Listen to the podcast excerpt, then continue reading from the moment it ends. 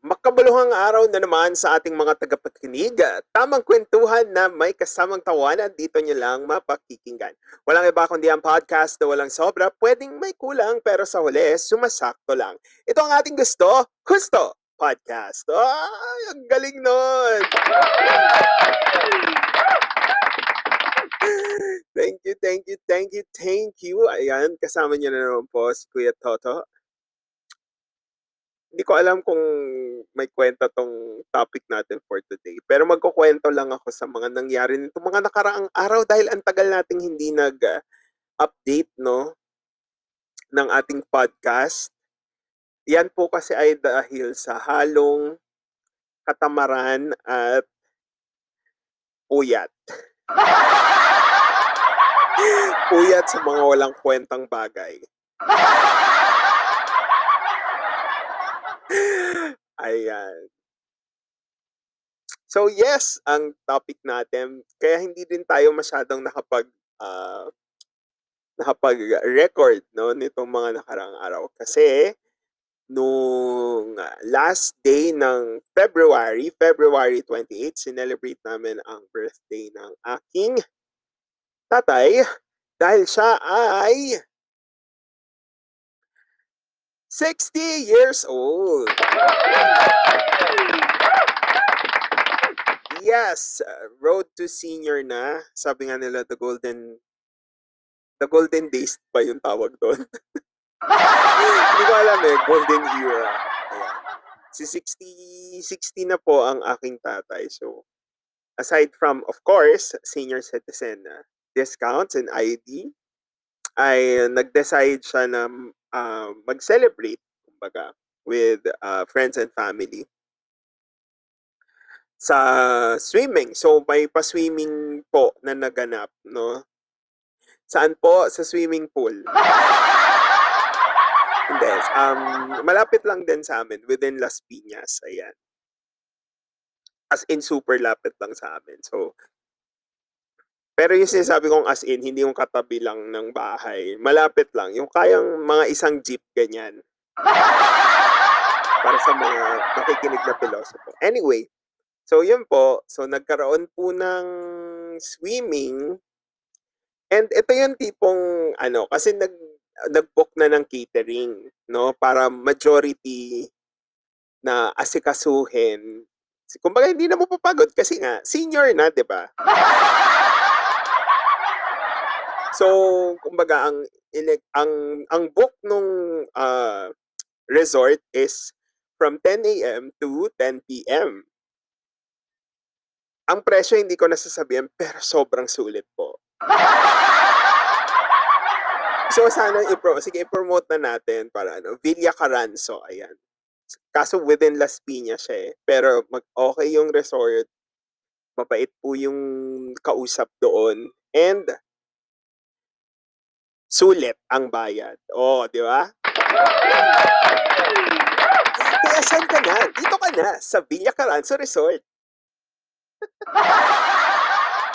Biglang nagpunta. So doon, um, so yun, tas nag-book ng catering. Ang catering naman is uh, uh, 12 to 4. So parang ganon. 4 hours sila, no? 12 to 4. So, ang binook na catering is good for, I'm not sure, 40 persons, I think. Yun yung minimum. So, okay. So, binook yung catering, then 40 persons din. Hanggang 4 p.m. lang sila. Pero kami, pwede, yung, yung, yung rent sa pool, uh, yung rent sa resort is uh, up to 10 p.m. So, dahil nga sa gabi, no? Siyempre, gabi na. So, nag-reserve ng mga tat apat na additional na ulam para dalhin sa resort by the time na malapit na mag-dinner. Okay. So, kumbaga yun, iniwan lang sa bahay kasi, hello, lapit nga lang eh. So, kayang balikan sa bahay para dalhin, no? Para syempre hindi malantakan habang uh, may pagkain pa doon. Syempre tayo dahil relax-relax naman tayo, no? May meron ng setup doon, ganyan. Um, meron lang kaming isang bagay na nakalimutan. At iyan ay ang isa sa pinakaimportanteng part ng kainan. Oo. Ano nga ba yan? Walang iba po kundi po ang ating kanin. Na nung mga bandang mga 4 na na na na nagdala kami ng dinala namin yung ulam. Tama ba? Oo, yeah. Dinala ay hindi, na sa catering pala. Si siyempre 40 persons pero hindi naman din natin alam na yung iba diyan yung kanin, eh, pang dalawang tao. Pang dalawang tao, pang tatlong tao, 'di ba? Or talagang hindi sila kumain sa bahay kasi may kainan.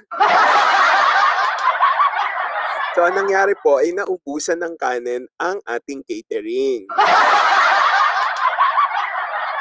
At anong ibig sabihin niyan sa part namin? Ibig sabihin po niyan wala na po silang pakialam. So, kailangan namin mag-provide ng kanin. So, paano ba? Paano ba nangyari?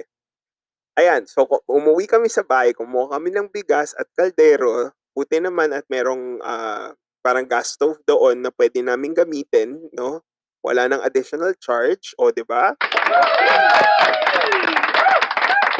Yes, maraming salamat dun sa resort, so super bait nila. Tapos, um, nagsaing po tayo. Tantsa-tantsa lang base sa laki nung kaldero, tapos gamit ang daliri, ayan. Sa mga hindi pa na nakaka-experience magsaing ng hindi sa rice cooker um, sa kahit anong kaldero puwede. Ngayon, yung kaldero na ginamit namin is medyo malaki kasi nga maraming pangkakain for the dinner time. So, ang ginawa po namin ay, um, yung kaldero na malaki 'no, lagyan mo ng kanin, tantsahin mo. Ideally dapat yung ano ng yung dami ng kanin kung gusto mong punuin yung kaldero na pagsasaingan mo, yung dami ng kanin ay 1/3 nung kaldero, okey? So, puwedeng 1/3 or paano ba? Or or two two 2/5.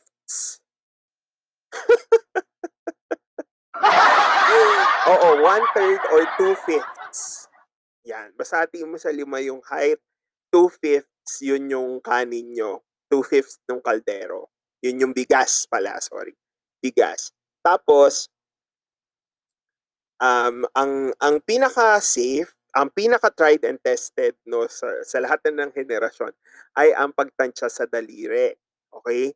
So, sa mga merong daliri, kumpleto ang daliri at lalo na merong middle finger, congratulations sa inyo. Privilege kayo na makapagsukat ng mas ma madali pagdating sa pagsaing. Kaya gamitin niyo 'yan, imbes na pinangpapakyo niyo 'yan sa mga tao. Gamitin niyo 'yan ng pang pangsukat sa sinaing, 'di ba? Paano? So, 'di ba naglagay na kayo ng bigas, ngayon ipasok niyo yung middle finger niyo, yung middle finger kasi is medyo mahaba siya.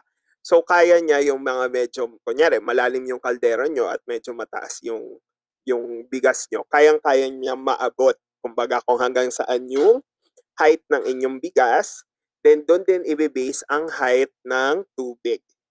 Para sa akin po, yung so yung sa height ng tubig, um, ano siya, eh not necessarily na ako kasi 'pag 'pag 'pag nagsusuka tayo, hindi lang siya sa isang lugar.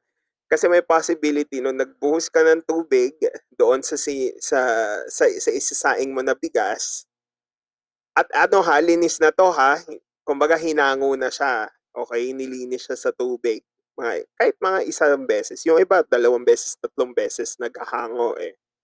Pero ako isang beses lang para ma para nandun pa rin naman yung yung essence ng ano, ng bigas. Essence?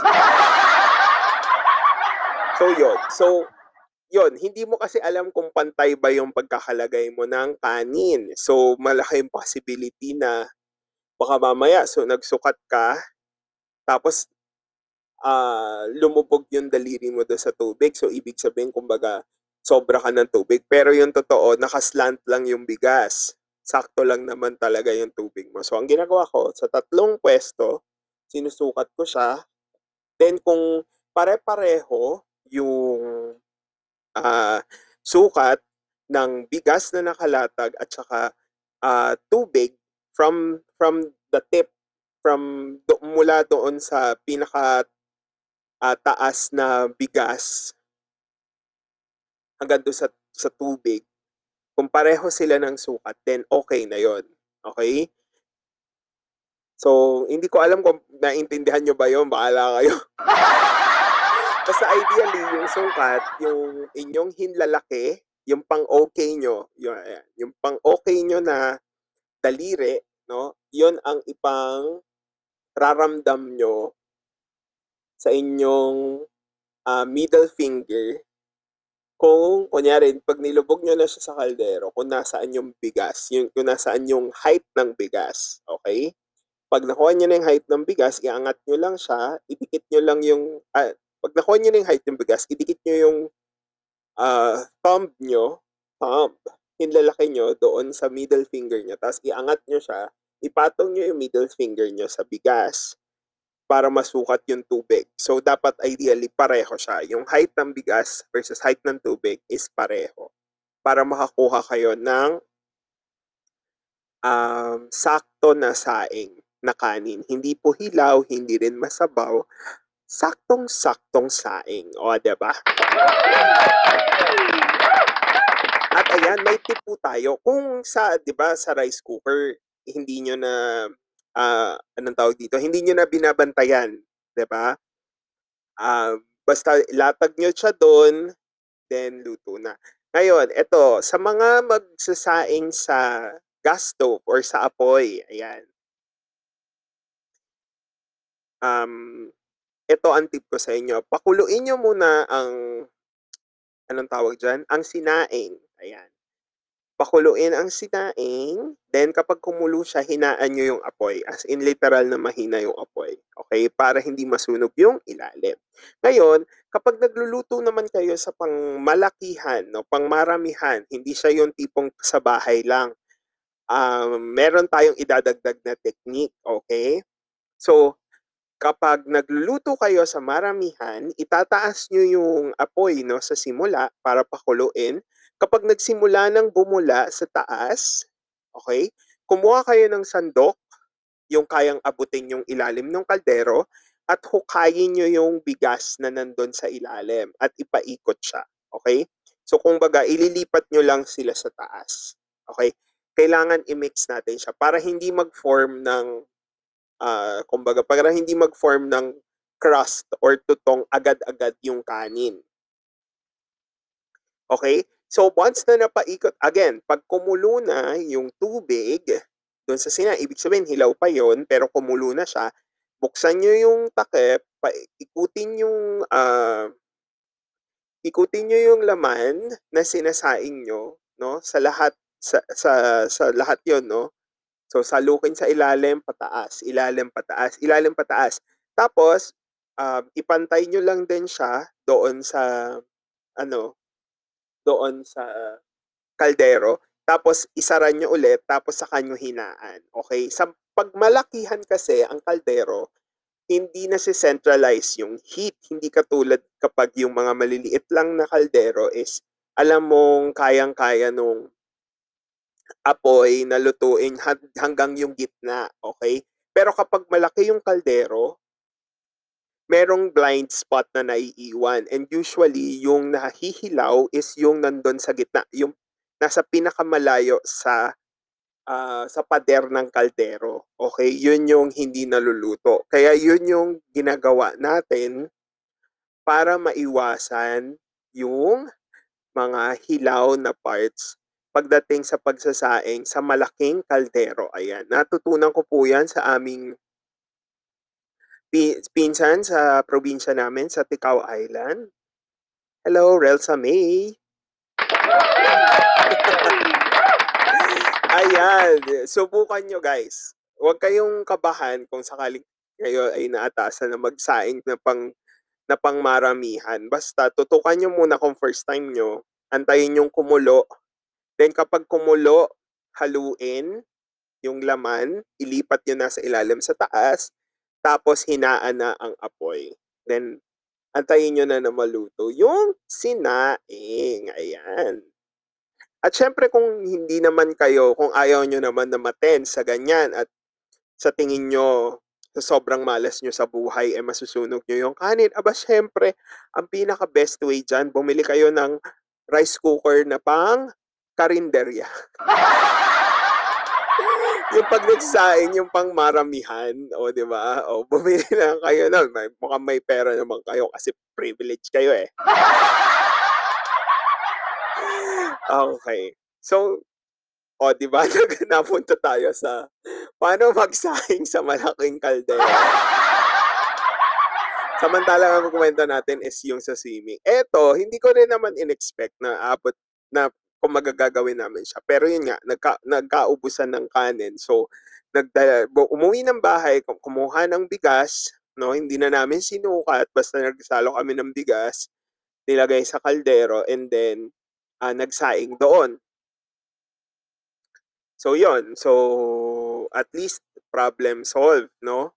Hindi pa kasama dyan yung mga iba, iba-ibang ano na, paper plates, a spoon and fork, paper, uh, plastic cups, kasi, uh, kasabay ng pag-alis ng caterer, wala na ring mga plato, kutsara, tinidor, tsaka baso, kasi sa kanila yon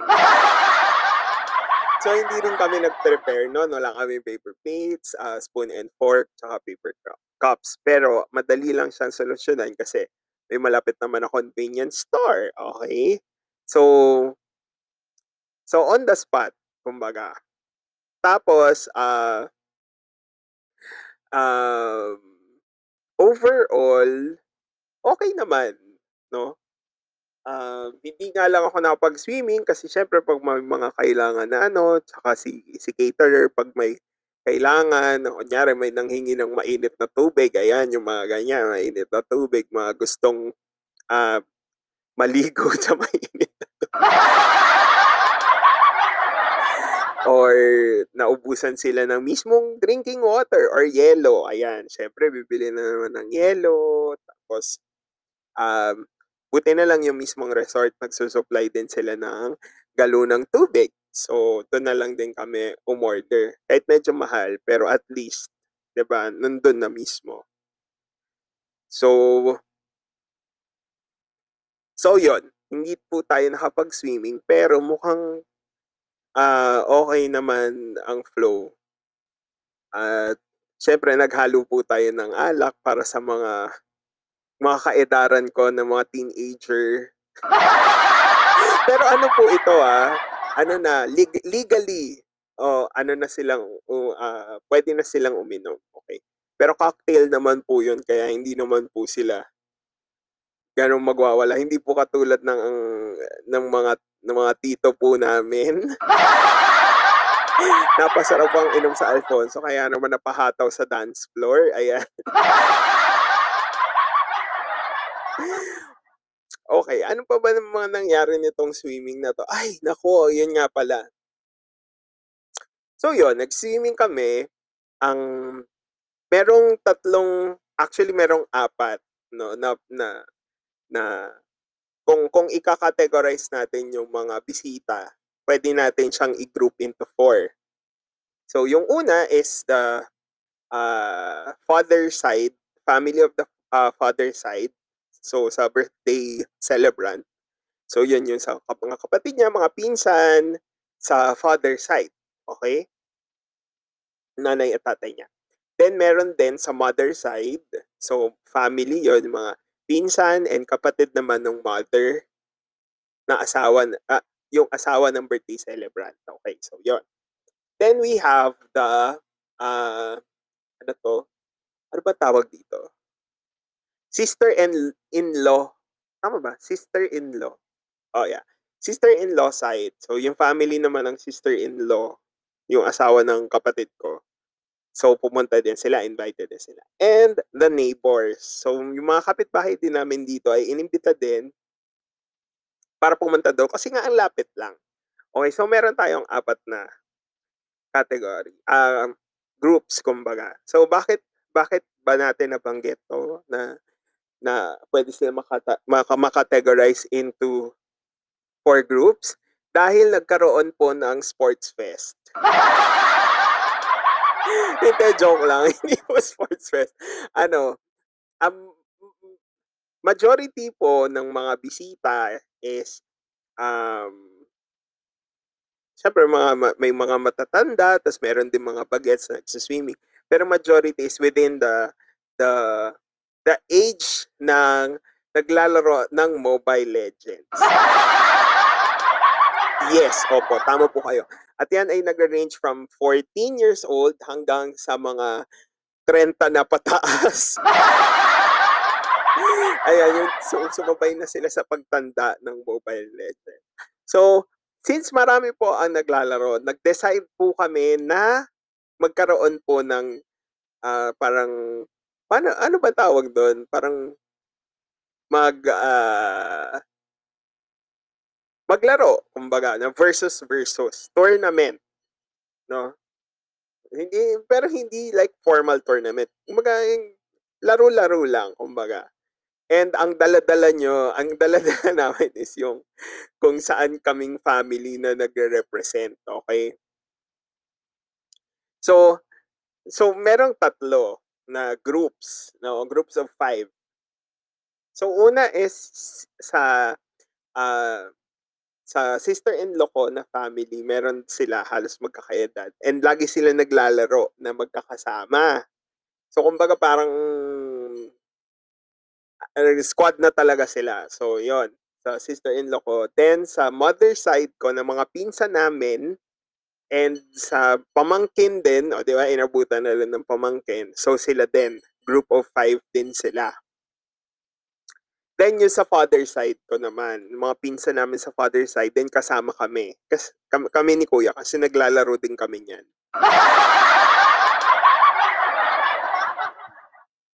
Okey, so 'yun, tatlong groups. Eh, siyempre hindi naman puwedeng sa sabay-sabay ano, royal 15 15 heroes magsama-sama. So anong nangyari po is parang palitan, parang best of 3? Tama ba? Best of best of 3? Unang makadalawa na panalo, 'yun. Okey. Tama, best of 3, 'di ba? Kung sino yung best among 3 games. Okey, so 'yun. So, dahil po sa amin alam mo yung mga tita niyo na yung tipong kaka kaka-meet, parang matagal nang hindi niyo nakita, ta's na-meet niyo. Tapos um, kumbaga parang in a way nasa iisang industriya lang kayo na pinagtatrabahuhan. 'Yun yung nangyari sa isa naming pinsan kasi dapat maglalaro na kami, kaso na-delay kasi yung tita namin na pumunta na na super tagal na ding hindi namin nakita or na-meet is, um, nasa parehong industriya nung pinsan namin. So kumbaga parang nagkukuwento siya about the industry itself, sa sa sa mga experience niya ganyan, words of wisdom, eh, sobrang tagal po ng naging usapan nila. Kaya hindi kami maka makapag-game pa kasi inaantay siya, okey? So, ang nangyari na una muna yung sa sister-in-law na team, team sister-in-law and team father side, okey. So, naglaro po sila nag, ah, clash and i intense yung laban, nanonood kami sa kabilang phone, para kaming mga tanga 'no. So, nanonood kami dun sa kabilang phone and ang ang ending po nanalo ay ang, ah, mother side. Ah, mother side po ang nanalo. Tas yung kapatid ko inaasar yung mga yung mga players na sa sister-in-law ko, sa asawa niya. Nababanu daw. And then, yung doon naman sa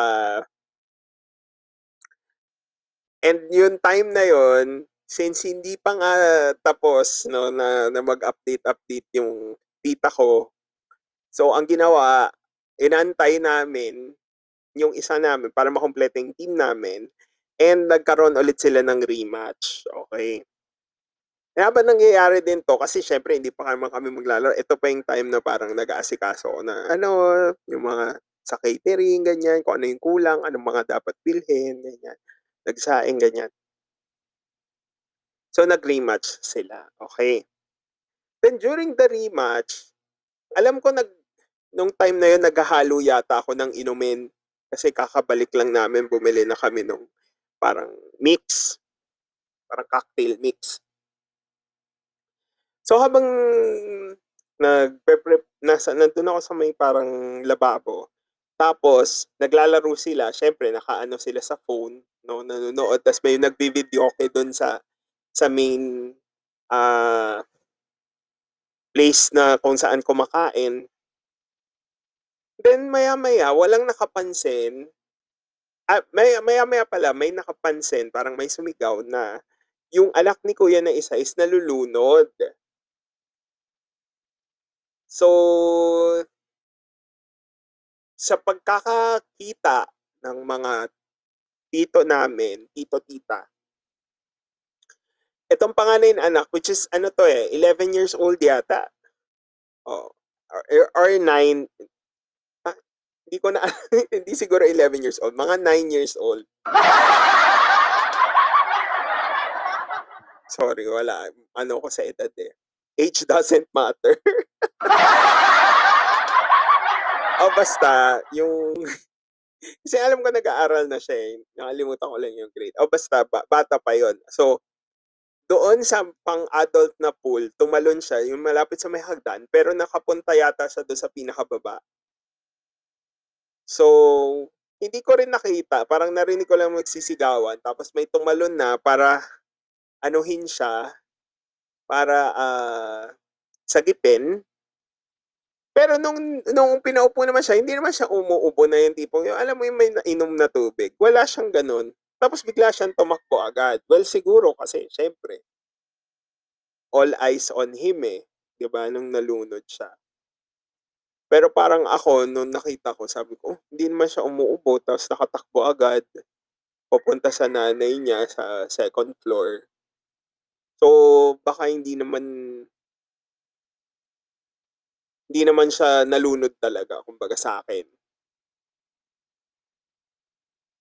Pero hindi na natin malalaman ang totoong ano niyan, ang totoong storya kasi wala eh, kumbaga parang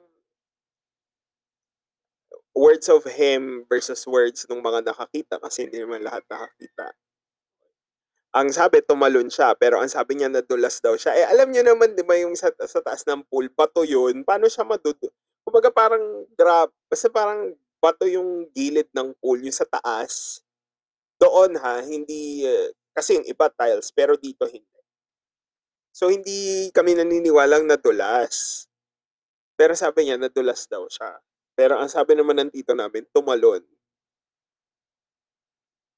Pero, kumbaga parang wala na, wala siyang po, walang point para pagdebatihan kasi nga buhay naman siya.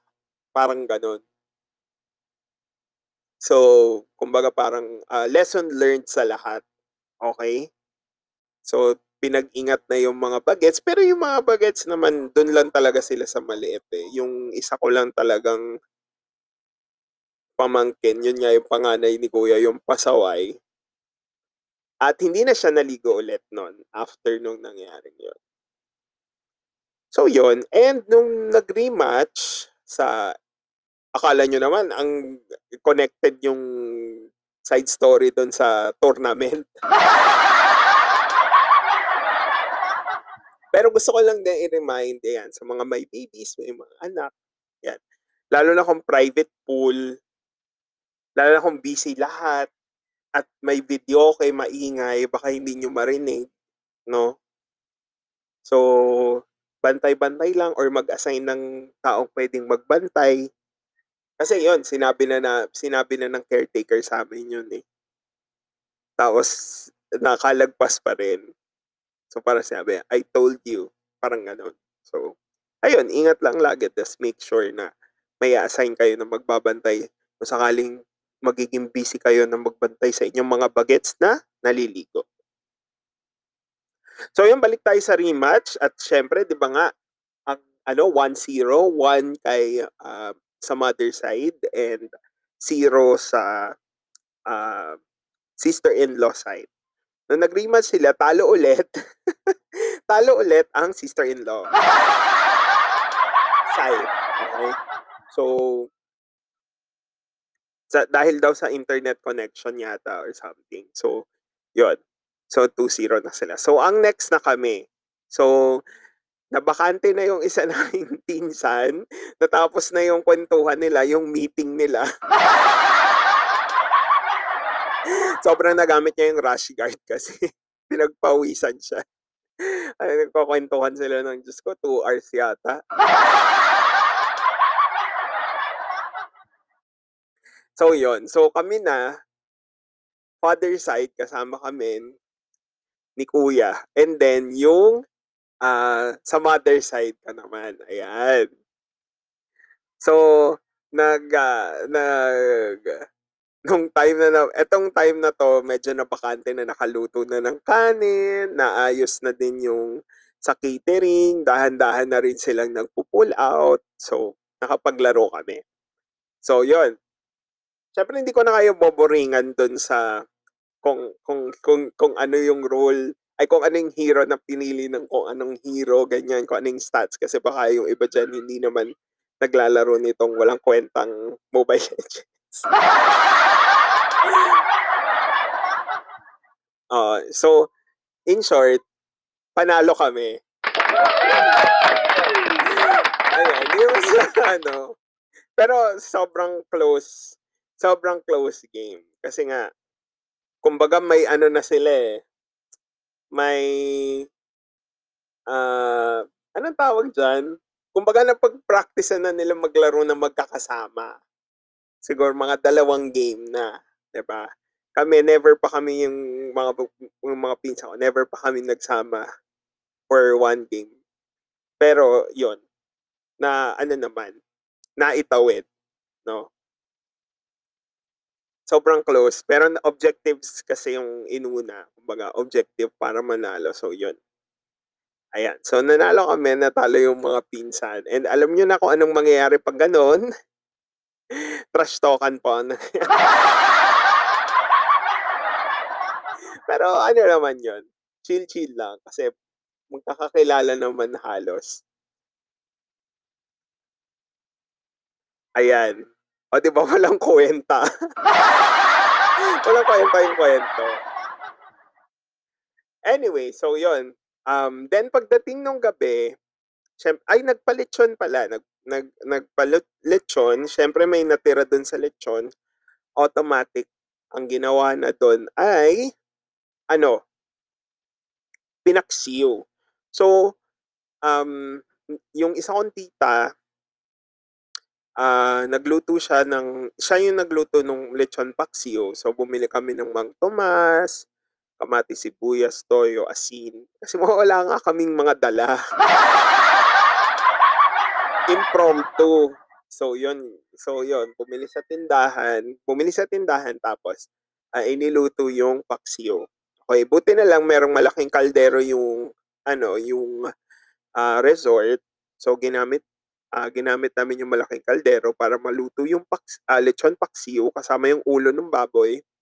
Tapos nag-init din nung ibang mga ulam. So, meron din dun kawali, so ginamit din natin yung kawali.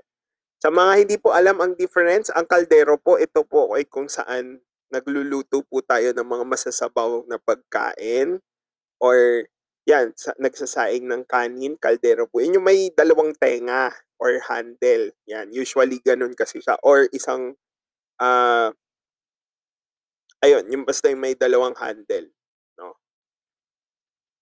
Yung or yung isa na parang yung alam niyo yung 'pag nagsasaing kayo nung parang parang nagmukha siyang balde? Ayun. Kaldero, pwede yan. Yung kawali is yun yung may mahabang handle. So usually ginagamit yan pag nagigisa, nagluluto ng pansit, yan, tsaka, tsaka, no, nagpiprito, yan, sa mga kawali. So meron din ng malaking kawali. Tapos pinag ininit din namin yung um, yung dala ng mga ulam. Sisig, uh, giniling, ano pa ba yun? Kare-kare. Ay, ang sarap. Okay. So, yon So, um, nagluto ng paksiyo, tapos nagsaing pa ulit ng kanin para sa mga gusto pang kumain. At syempre, meron pang mga natira na naiilan, no? Syempre yung paksiw hindi naubos kasi sobrang dami nung natira. Ay, sobrang dami nung niluto. And wala na rin nag-take out kasi medyo mainit pa yung pag yung lechon paksiw, no? So makukulob siya pag ibinalot. And wala rin yata kaming dinala na pambalot. So anong nangyari, um, uh, natira, so nagligpit na kami, nag, nagsiuwian na kasi, so nagligpit na halos lahat na naman na ng mga pagkain na ubos na except sa kanin, meron pang natira at saka doon sa paksiw. So, doon sa pagligpitan, ako kasi ang nakakaalam ng mga gamit namin na dinala, no? So, bilang ko siya, eh, pero dahil nga liligpit, magliligpit na dahil sobrang dami nang kailangan iligpit, kumbaga nag-ano na kami, nagtulong-tulong na kami. So yung mga pinsan ko sa father side is yung natira doon, no, kasi ihahatid pa sila ng kuya ko sa bahay nila sa Imus. So, nag-ano na, nagtulong-tulong na. So, habang ako, nag-check ako ng iba-ibang kwarto, no, yung mga areas ng resort, kung merong mga naiwan, ganyan, sila, inisa-isa na yung mga pagkain, no, ipinasok na sa sa, sa sasakyan para iuwi. So yun, check ako dun sa may CR, check sa kwarto kung may naiwan, um, sa banyo, ganyan. Yun. So, so far, wala namang mga naiwan, mga takip lang ng mga dede at saka chin, pair ng chinelas. Yun. So, yun, inuwi namin. Ngayon, nung nasa sasakyan na, nung pauwi na kami, doon ko lang na-realize na yung kaldero ng paksiw at yung sandok na ginamit doon, hindi yun sa amin. sa resort yun, ibig sabihin nadala siya. Na, na, nauwi namin siya no may lamang lechon paksiw.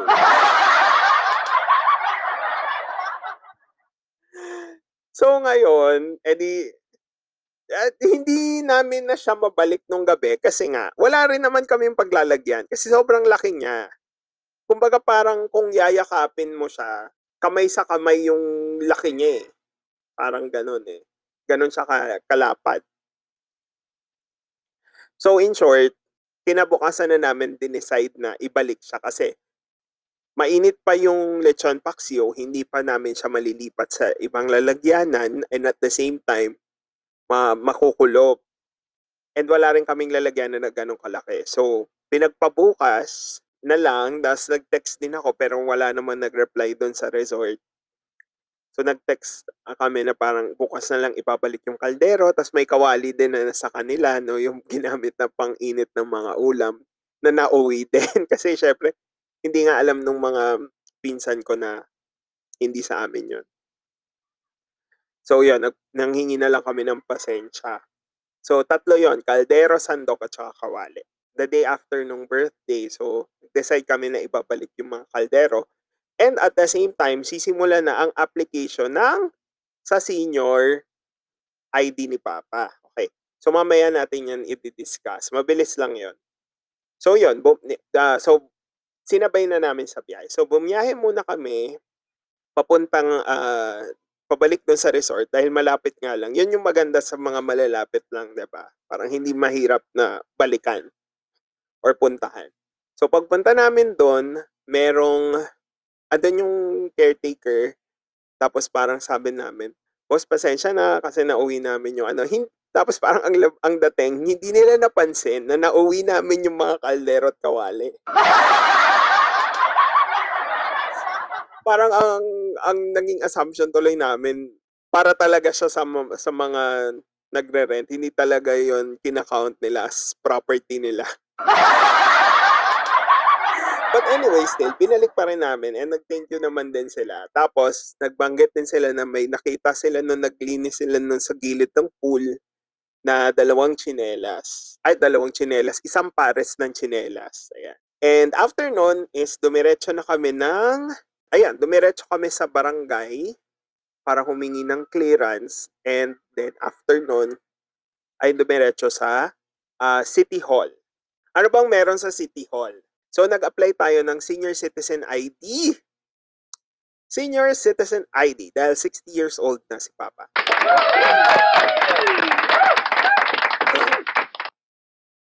Ang tip ko sa inyo guys, kung sakaling mag-a-apply na kayo or kung sakaling may kilala kayo or mga magulang niyo is malapit na mag-60 years old, habang may time kumuha na kayo ng form sa sa barangay niyo, barangay hall, nag-o-offer na 'yan ng form kasi may branch na sila ng Senior Citizen Affairs diyan.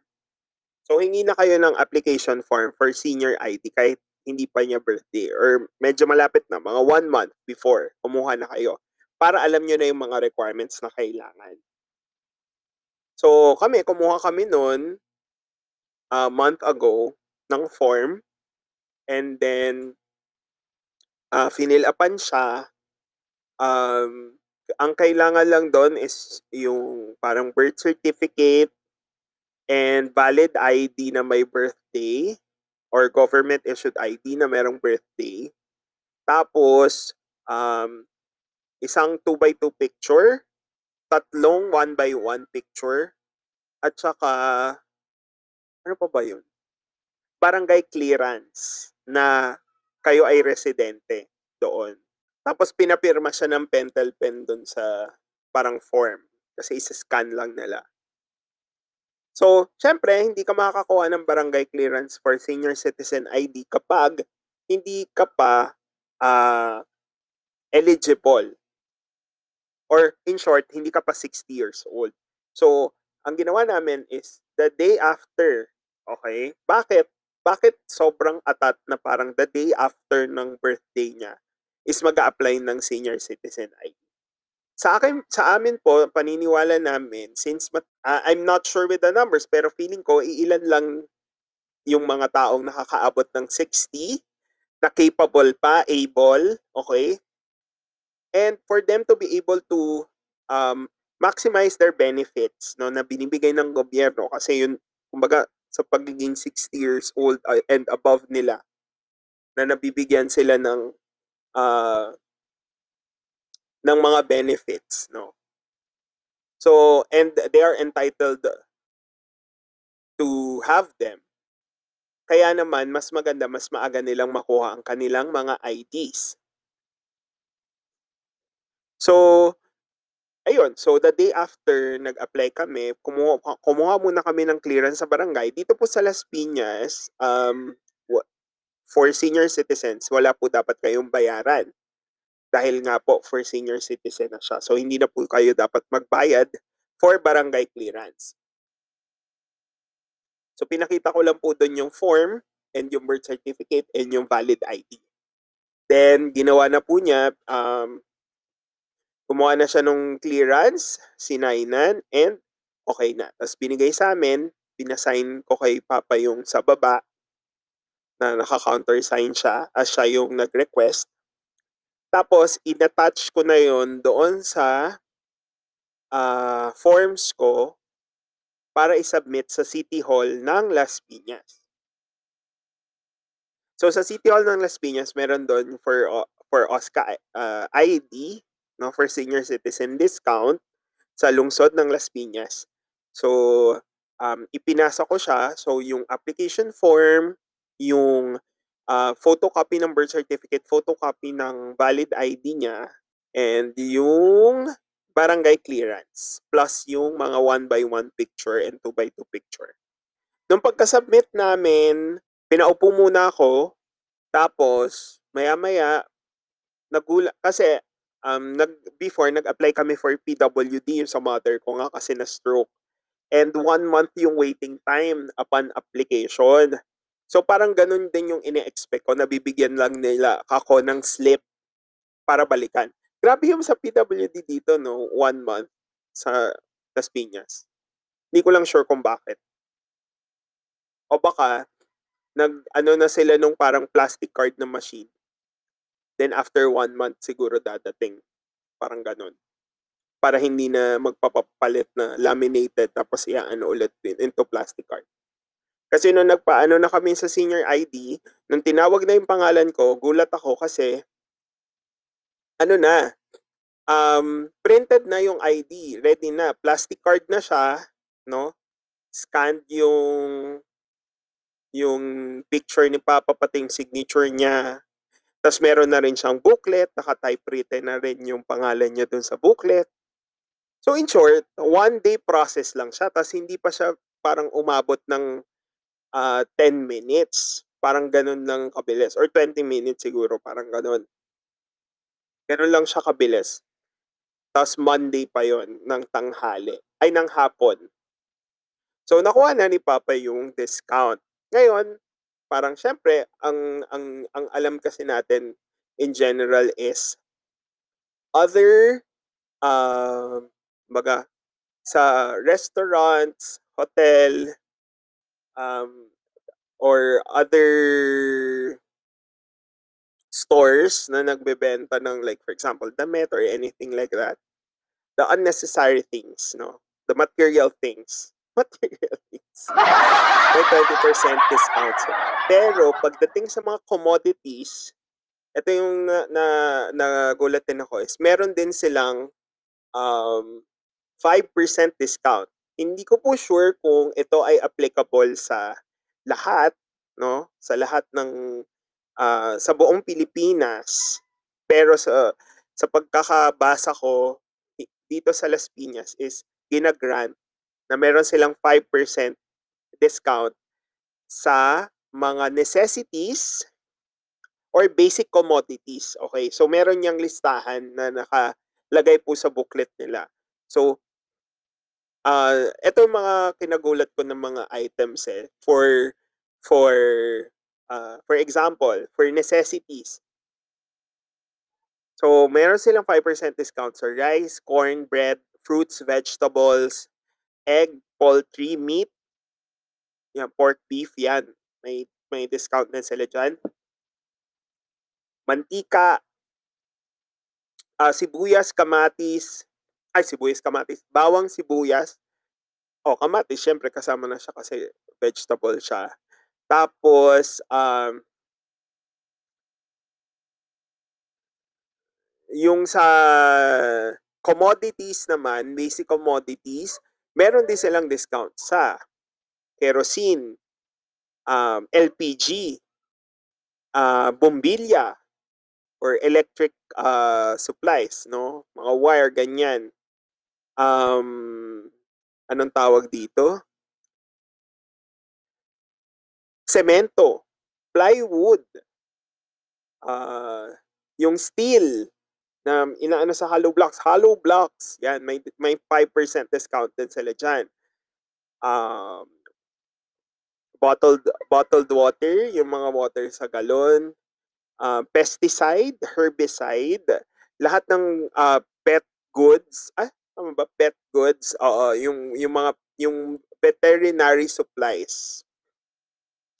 ba?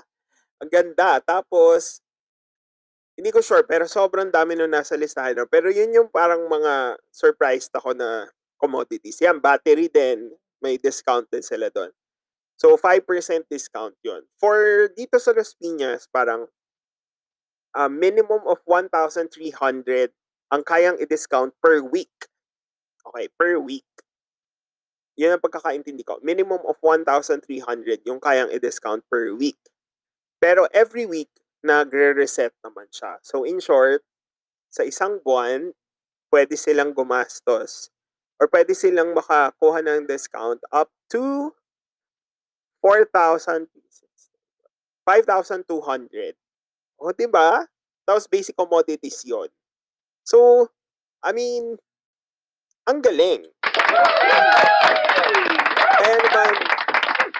hindi 'di ba, parang walang masama sa pag-at na pagkuha ng senior ID. So, I hope sa ibang mga lungsod ay sobrang bilis din ng proseso nila pagdating sa senior citizen ID. And hopefully nakatulong din yung mga sinabi ko sa inyo kung paano mag-apply ng senior citizen card or ID. Yan, para magamit na siya pag pumunta ng ano, sabi ni Papa, pupunta daw siya ng Jollibee. Tapos bibili siya ng isang bucket ng chicken. Tapos sa kanya lang 'yon. Tapos tatanungin ng ano, ba, Sir, ano po, sa inyo lang po ba yan? Parang, oo, ako lang kakain nito. Senior ako, di ba? So, didis, didiscountan, di ba? Yung isang bucket. Tapos, hindi, parang pwedeng maniwala yung, yung cashier kasi, ang laki lang ni Papa. Pero alam ko, pag yung mga sit-down na restaurant, ginagawa nila is dinidivide nila sa number of people yung bill. Then kung kung ano yung yung amount sa isang tao is yun yung i-consider or yun yung i-deduct ng discount for senior. Kung ilan yung may discount doon sa group of people. Which is yun nga din yung naisip ko. Paano kung mag-isa nga lang siya? Pero alam ko sa fast food, hindi ko sure ah. Alam ko sa fast food, hindi siya ganun ka ka-strict? I don't know. Or hindi ko pa siya pinapansin before. Kasi wala rin naman kaming, like, hindi naman kami laging nagkakaroon ng resibo na merong senior discount. So, ayan. So, ima-explore pa namin siya sa mga susunod pang mga pagkakataon. Ayan. O, ba? Tapos, hopefully makuha na din namin yung PWD ID ni Mama pagdating ng uh, next week. Ayan. Double discount kami. Pero PWD na and senior uh, discount. Kung meron man din tayong mga bagong kaalaman na nalaman sa PWD privileges, ayan.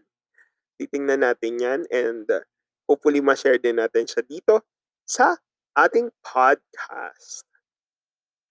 Ayan, at I think ayun na muna ang ating napag-usapan for today. Sana po ay meron kayong napulot. ba?